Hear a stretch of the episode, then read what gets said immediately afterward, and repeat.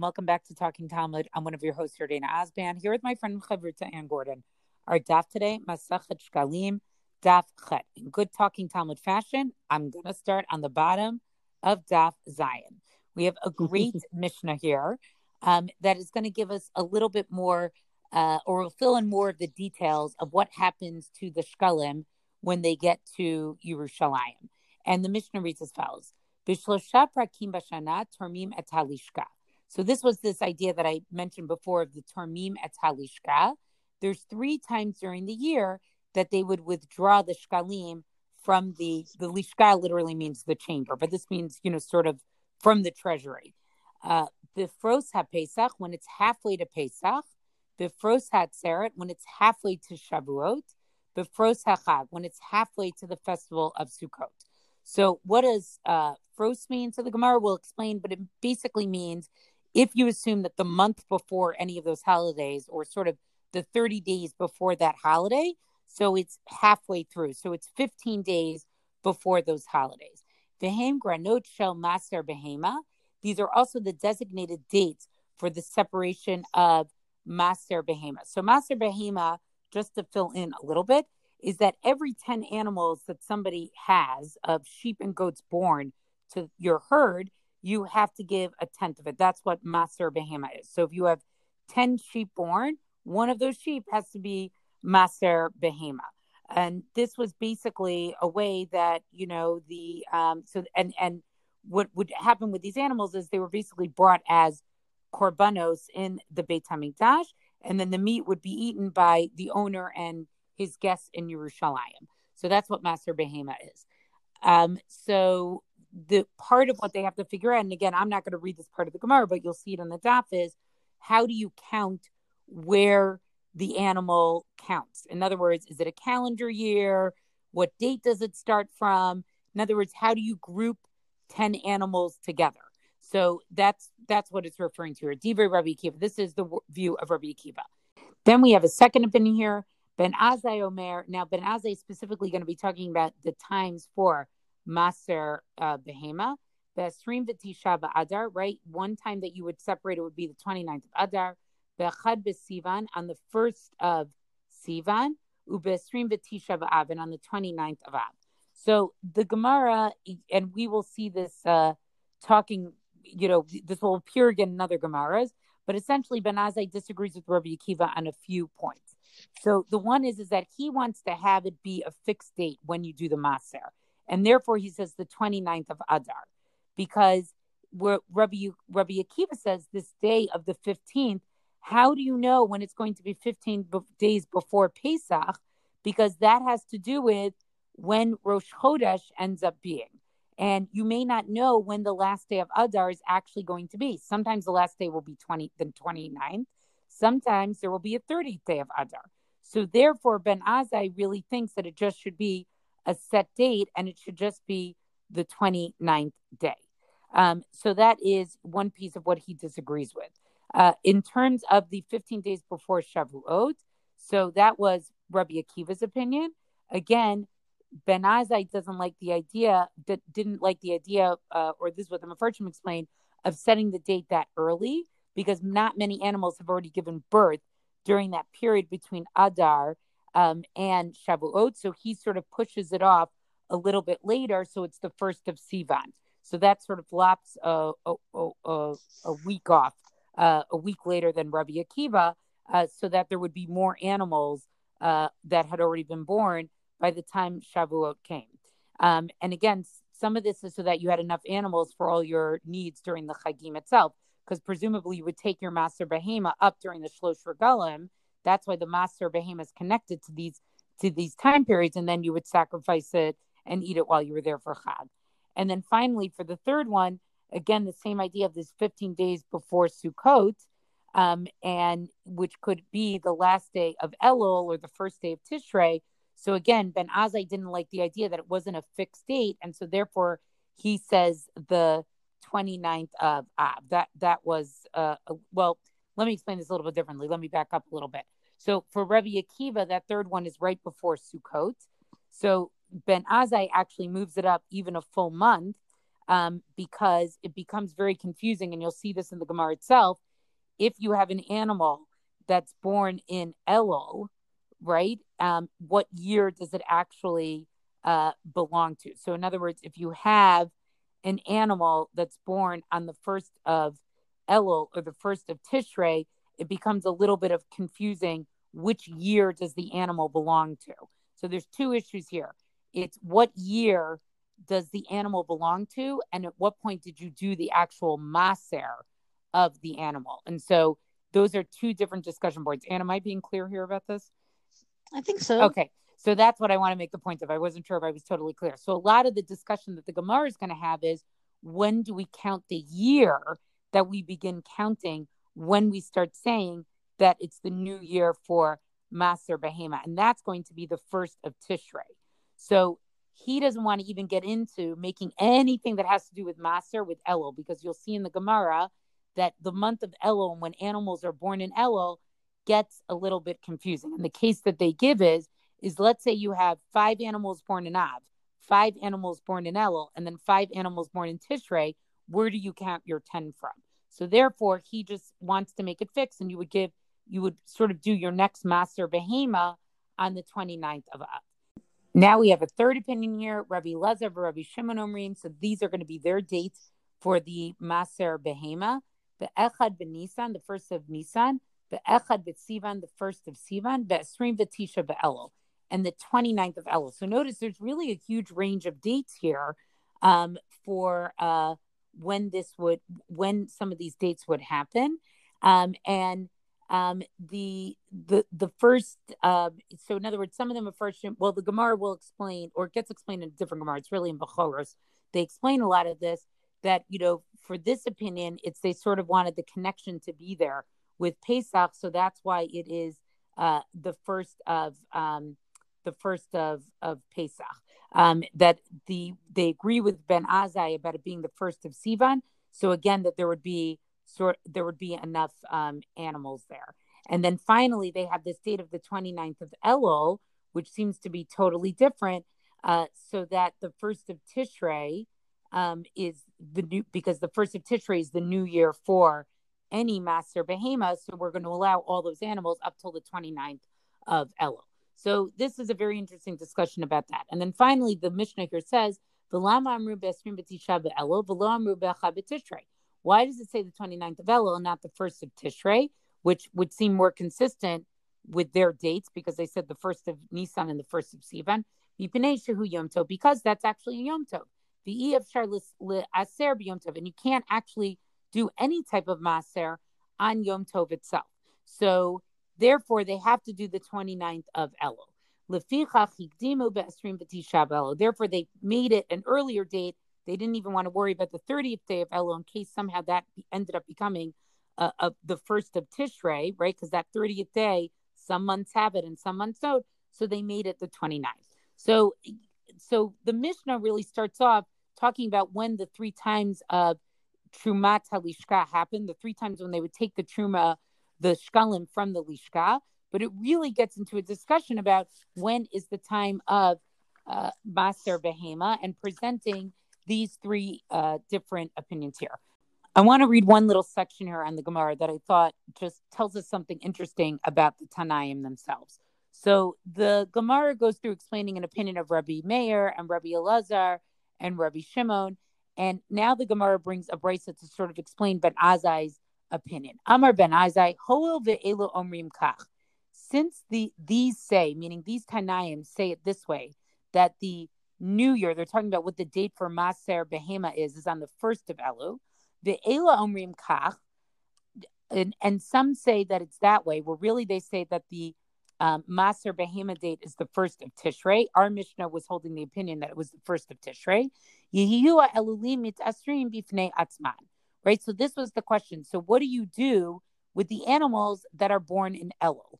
So if we have this machlokas that some say it's all the animals born from the first of Elul till the end of the following Av, and some say no, the maser period for all the animals. In other words, what groups of 10 do you count together? Is from the first of Tishrei till the end of the next Elul. So he says, you know what you should do? Just do maser alone on the Elul animals. Haketzat. How would this be? Notlu lo chamisha ba'av. Let's say you had five animals who were born in Av, v'chamisha ba'elul, and five in Elul, v'chamisha b'tishrei, and five in Tishrei. Aim mitzarfim. You can't combine any of them because it's not clear where the new year is. Is it the first of Elul? So it was the first of Elul, those five for Av. There's no maser for them. They're not going to be joined with any animals. But if it's the first of Tishrei, then those five from Av and five from Elul would actually combine and you would take 10. Now, again, if you don't count the Elul ones, then maybe, and you say it's really the first of Elul, then it's the five of Elul and the five of Tishrei that would count, and that's where you would get your 10.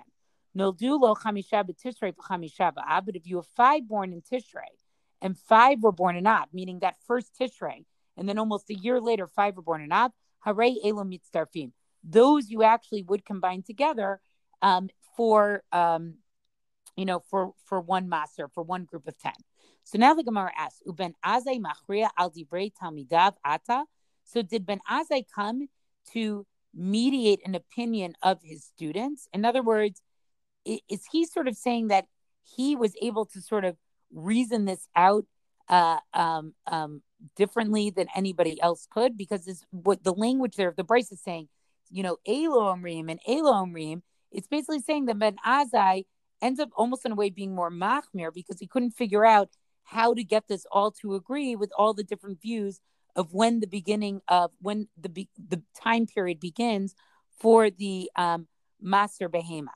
And this was confusing for them because many of these Tanaim, some of these Tanaim were actually Ben Azai's uh, students. So, of course, he should have been able to say how it is that you should actually uh, uh, uh figure this problem out. So now the Gemara says, Rabbi Yirmiyah, the Rabbi uh, Mishaya, B'Shem Rabbi Shmuel, Bar Rabbi Yitzchak. So Rabbi Yirmiyah and Rabbi Mishaya, they give the following explanation the name of Rabbi Shmuel Rabbi Yitzchak, that Ben Azai was strict about this. Why? Because the fathers of the world, and really what he's saying there is those are the early Tanaim, they already disagreed about it. It wasn't about the fact that his um, students disagreed about it. What it had to do with about is that even the earlier Tanaim, the Tanaim who come before him, they had a disagreement. Um, they had a disagreement um, uh, about this. So, um, and who is that? Tana Rabbi Yona Kume Rabbi Yirmiyah. So, who are these? So, Rabbi Yona said in the name of Rabbi Yirmiyah, Rabbi Yishmael Rabbi Akiva. Really, it's referring to Rabbi Yishmael and Rabbi Akiva. The Gemara then goes on here and says, Zoto merit. So, this Brisa says, we explain it. Ben Azai Chaber Vitalmid Hayad Rabbi Akiva. Ben Azai seems to be both a chaver, both a colleague, but also a student of Rabbi Akiva, right? Because if we learn this, that the reason why uh, Ben Azai was so careful about and and took this extra stringency upon himself about the animals born in the month of Elul, even though he was really sort of a colleague of Rabbi Akiva, he considered Rabbi Akiva to be in the Avot Olam, right? Eich Temar Rabbi. So if you want to say that Rabbi that that Rabbi Akiva basically was Ben Azai's teacher, right? Then we'll say Ibar Nash Amar Rabbi Hoel amru kach, ve'elu amru kach. Is there a person who would ever say about his teacher, since these say this way and these say that way? So, in other words, if we're going to say we conclude the way to understand the reason why he would be strict is because he wanted to pay respect to the opinion of Rabbi Akiva and Rabbi Ishmael, right? So, therefore, he was just, you know, he was not only just, uh, you know, they, these were sort of his teachers, the formulation of the Mishnah bothers them, where it says ve'elu amru ve'elu amru. How could he say that about Rabbi Akiva? He should have said Rebbe. He should have said it in a much more reverential way. So I know I read a lot, and this might have been a little bit confusing. I just thought it's interesting to see where the Gemara tries to sort of unpack a lot of these relationships. Who's the Talmid? Who's the Rebbe? Um, and also that they call Rabbi Yishmael and Rabbi Akiva sort of the avot olam. And I think the reason they do that is, and we'll talk about this probably another time, a little bit more at length. Rabbi Yishmael and Rabbi Akiva, remember, had very different approaches to how one would sort of darshan out uh, the words itself of the Torah. And Rabbi Yishmael had sort of these Yud Gimel Midot, he had these 13 very strict rules.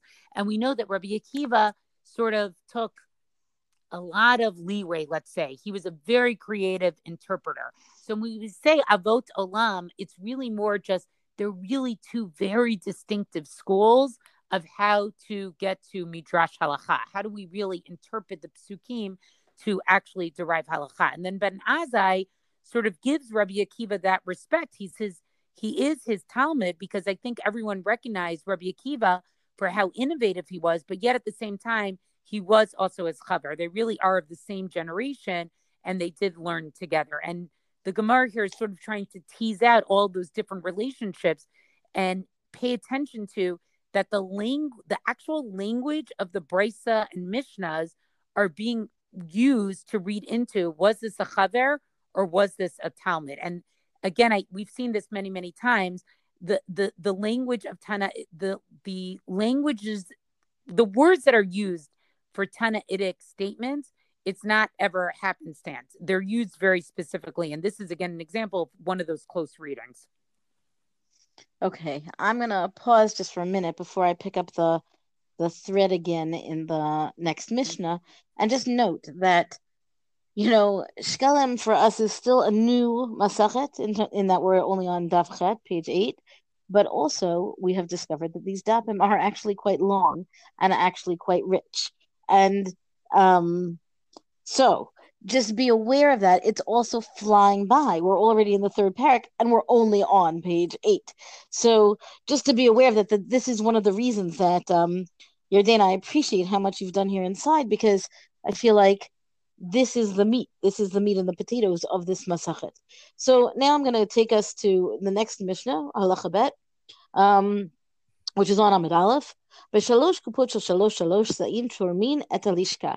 So again, we're back in the temple tra- chamber, pardon me, of the treasury, right? And in this chamber, there are baskets. There are three baskets, and this is where the funds are collected from. Namely, these baskets are each measure three sa'a, that's a volume measurement, and on each of the baskets are written respectively, uh, v'katuv lehen aleph bet gimel.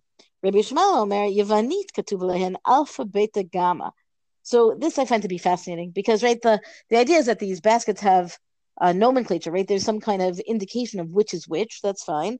And the Mishnah's first claim is that it's Alf Gimel, and then of course Rabbi Shmuel's opinion is. Uh, I, I'm guessing that maybe he really knew, right? That that's why he's correcting this to say really what was written on these baskets was the Greek version of these same letters, alpha, beta, gamma, and we'll talk about this in a moment in the Gemara. And then the Mishnah goes on, Ain התורם נכנס לא בפרגוד חפות ולא במנעל ולא בסנדל, לא בתפילין ולא בקמע. The way you collect, the, the fund collector had to be careful. he was not allowed to wear any of the following items a garment that was somehow cuffed, and shoes and sandals. And I'm trying to figure out what exactly was this person wearing on his feet. Um, not with tefillin and not with a kamea. Kamea is an amulet. Shema yani v'yomer me'avon halishka ha'ani o shema yashir mitrumat halishka. Because the concern is that perhaps somebody will say that the that the person who's the fund collector will himself become poor, and then people will say, "Oh, because he stole from the lishka, and that's why he became poor." Right? Or alternatively, become rich, and people say, "Oh, he's stealing from the lishka." Right? The idea is that what the person, how the person dresses, what kind of attire you know, do, if your garment has cuffs, and there seems to be a machloket if, if this is a matter of cuffed pants or cuffed uh, sleeves, right? Then perhaps you could sneak something in there. That any one of these items has some possibility of of hiding uh, funds away, so that there could be an accusation of theft. But if the person dresses in such a way that none of these are even possible, that there was no way to even cast aspersions, then that's fair. Then that's really how the person must conduct himself. And we'll talk more also about this in terms of what does it mean to be above board. Um, and then lastly, in this Mishnah, latzeit yedei briot kederch yedei hamakom. Right? The idea is that, of course, nobody should, you know, we're talking about somebody who's the, the fund collector for the Beit HaMikdash. So presumably, let's just assume that, of course, such a person would not ever do any stealing. On the other hand, presumably the same way that we say you know there could be a temptation the temptation is just in the matter of handling any funds right the moment you've got money whatever we know this is human nature right so the idea is that this person has to you know, present always as above board. And the idea is the same way that he would present himself before Hashem, right? so too he should present before people. And this is the there's a verse here, the Mishnah cites it, Vaitim Nikiim uh, Hashem Om Israel. You should be clean, but it doesn't mean clean. It means blameless. It means completely innocent both in the eyes of God and in the eyes uh, and in the eyes of people. And of course, then you get the reward that's said in the book of Mishle, which is that you'll find grace, right? Matzachin, grace and sechel tov, which is like uh, good sense or common common sense or good smarts, both in the eyes of man and God. So again, we have a long Mishnah that's a little bit far reaching, far ranging, and it begins with some you know very careful details of what was taking place within the Beit Hamikdash. I want to jump now a little bit further. We're going on Tamid Bet. We're going to ask just firstly about the Aleph Bet Gimel or Alpha Beta Gamma, right? Um, and I want to say, Dana, you mentioned, I think yesterday, that we have learned enough of the Gemara to be able to refer back. So this Gemara takes us back to Hilchot Shabbat and carrying, and the question of, you know, what what do you have in each of these baskets and is it acceptable and it, it even goes further um, as we'll see over the course of the daf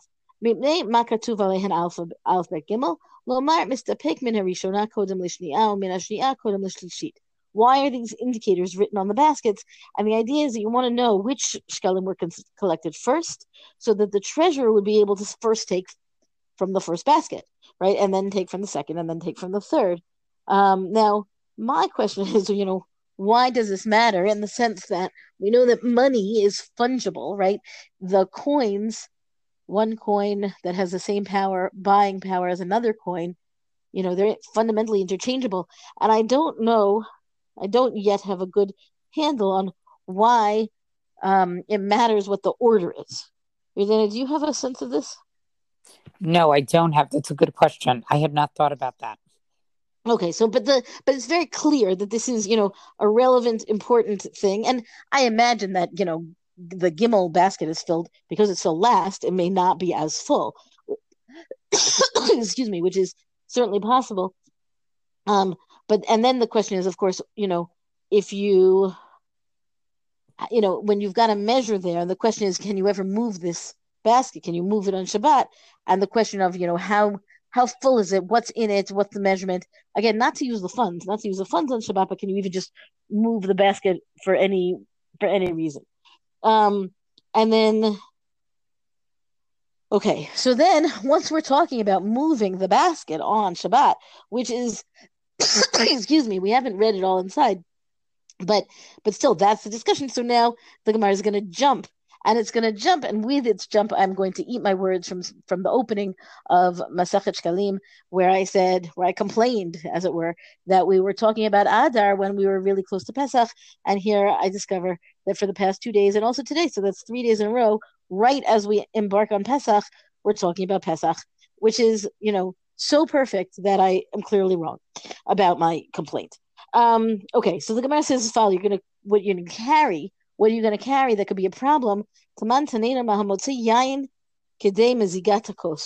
what's you're going to carry your wine for the sake of diluting, um, diluting the cup, right? Meaning it's a thick, syrupy kind of wine, and it's not meant to be drunk just as as is. You're supposed to add water. The question is how much water, and the question is how much wine. And this Gemara takes us back to Masachet Shabbat, Daf, I think Ayin Vav, where we're talking about carrying, right? How what is the measure of what you can carry that is going to be considered a significant amount for the sake of again for the sake of the violation of carrying on Shabbat? And the question is, you know, how much do you need to dilute your cup? And that amount of wine is going to be the key point, except for this is, of course, going to be discussed and debated, and, and different answers are given over the course of the daf. Um, and so first rate, they talk about well how big is the cup? And then once we get to how big is the cup meaning how much wine might you need for for a diluted cup?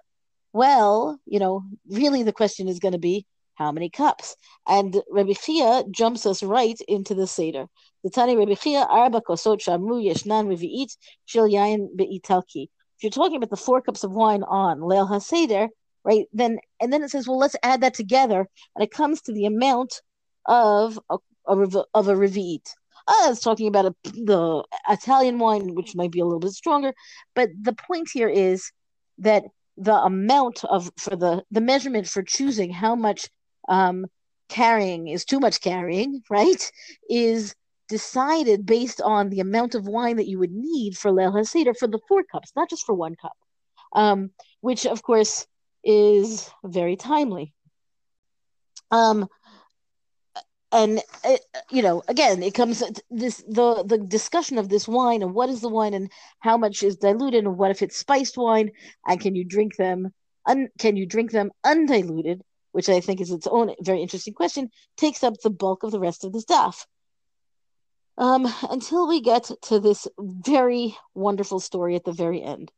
Um, no, I'm sorry. I want to just say one more, one more bit on the wine. Right when we're talking about the spiced wine, and you could have spiced wine for the four cups, right? So the Gemara says to Ane Muvushal Kimutubal that wine that has been pasteurized really is the same or is similar to spiced wine.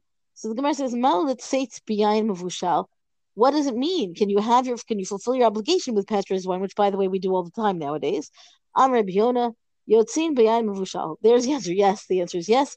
Ta'amed, Rabbi Yonah Kad Havashati Arba Kase the Pischa Havachazik Resha Ad Chaga. He says, Well, of course Rabbi Yonah would say that you could, you know, that you could fulfill your obligation with a cooked wine, which apparently is, you know, potent, right? Because what would Rabbi Yonah do? He would drink the four cups of wine on Pesach, and then he would have to wrap his head with a bandage until Shavuot. Right? Meaning that's how bad the headache was of the of this um, very heady wine that he had drunk. So the idea is that oh sorry, I so I've said this backwards that the the yain mavushal is supposed to be a weaker wine, and he of course would support the idea that you could fulfill your obligation with a weaker wine because he had gone the heavy wine route and regretted it. Okay, and now we come to this story and again, it's in this Palestinian Palestinian Aramaic, but the story is no less good, even if the language is a little bit more uh, difficult. So what happens? There's a matr- there's there's a whole series of matronita stories. Matronita meaning there's a Roman noblewoman, and we'll come to more of them as we go, and perhaps even we saw one maybe in Brachot. You, Dana, you'll remember better than I do where it was. Um, and this this matronita saw uh, Rav Yonah's face and it was shining. Now, Rav Yonah, again, this is the same person who just had this heady wine. That's the, what the piece of the Gemara right before talked about. Amra, Sava Sava, Chad Mahani Tlat Milin Itbach, O Dishatui Chamraat, O de Malve Baribit At, O de Magadel Chazireat. And she says, Saba Saba, meaning you're an old man, old man, old man. One of these three following things must apply to you. Either you are drunk, or you are a moneylender and you take rebate, meaning you take um, interest. Why? Because apparently he looks so his his face was shining. He looks so I don't know what content. I don't know, so rich, right? So the implication is she says, so you must be taking interest in your money lending, which is why you look so your face looks so comfortable or shiny, whatever, or else, and this is a fascinating accusation, or else the magadel chazire at you raise pigs, meaning you raise pigs where you get large profits for little work. What does that mean? That it was fairly easy to raise pigs. You provide them with slops, I suppose, and that's it. And then you can eventually sell them. of course, Rav Yonah is having none of it. Amarle tipach rucha dehayi itata he cursed her and says, Dachara tlat milin leitbe. None of these things apply to me. Ella opani shachiach li dahachi kativ chachmat adam ta'ir panav. He says, rather, my face is shining because my learning, my Torah is with me all the time, and it lights up my face. And he cites a pasuk, a verse from uh, Kohelet from Ecclesiastes, which says, "Chokhmat adam," the wisdom of a person will light up his face. So it will make his face shine. So he says, quite literally, that is exactly what's happening. And then the Gemara continues with a comparable story. This seems to have been a thing, shining faces, and, and what does that mean? Rabbi Abahu, Ati Litaveria, Chamone, Talmudi, the Rabbi Yochanan appoint Nahorin. So Rabbi Abahu came to Tiberia, which was in fact the the Beit Midrash of Rabbi Yochanan. And Rabbi Yochanan saw the the, the Talmidim, sorry, Talmide Talmidoi, the Rabbi Yochanan Apuei Nahari. They saw that his face was shining, meaning the face of Rabbi Abahu was shining. Amrun Talmidim Rabbi Yochanan. So they said to their Rebbe, Ashkach Rabbi Abahu Sime. They said, is um they said Rabbi Abahu has found a treasure. Ashkach, he has found a treasure. Atalegabe Amarle Mao Raita Charata Shamat. So when he came before him, Rabbi Yochanan says to Rabbi, to Rabbi Abahu, what new Oraita, what new Torah, Charata Chadash, the tough and the shin switch, Charata Shamat, what did you hear? Amarle Tosefta Atika, I heard this ancient Tosefta, and it was new to me, right? He's so excited. He's so excited, his face is shining. And so this is what it means that when you this uh, the joy, the rejoicing that comes in learning new Torah is enough even to make a person's face shine and you know and immortalize really this verse that um that says as much that says that it can happen. Also, I just want to say that this this bit at the very end, uh, where is this?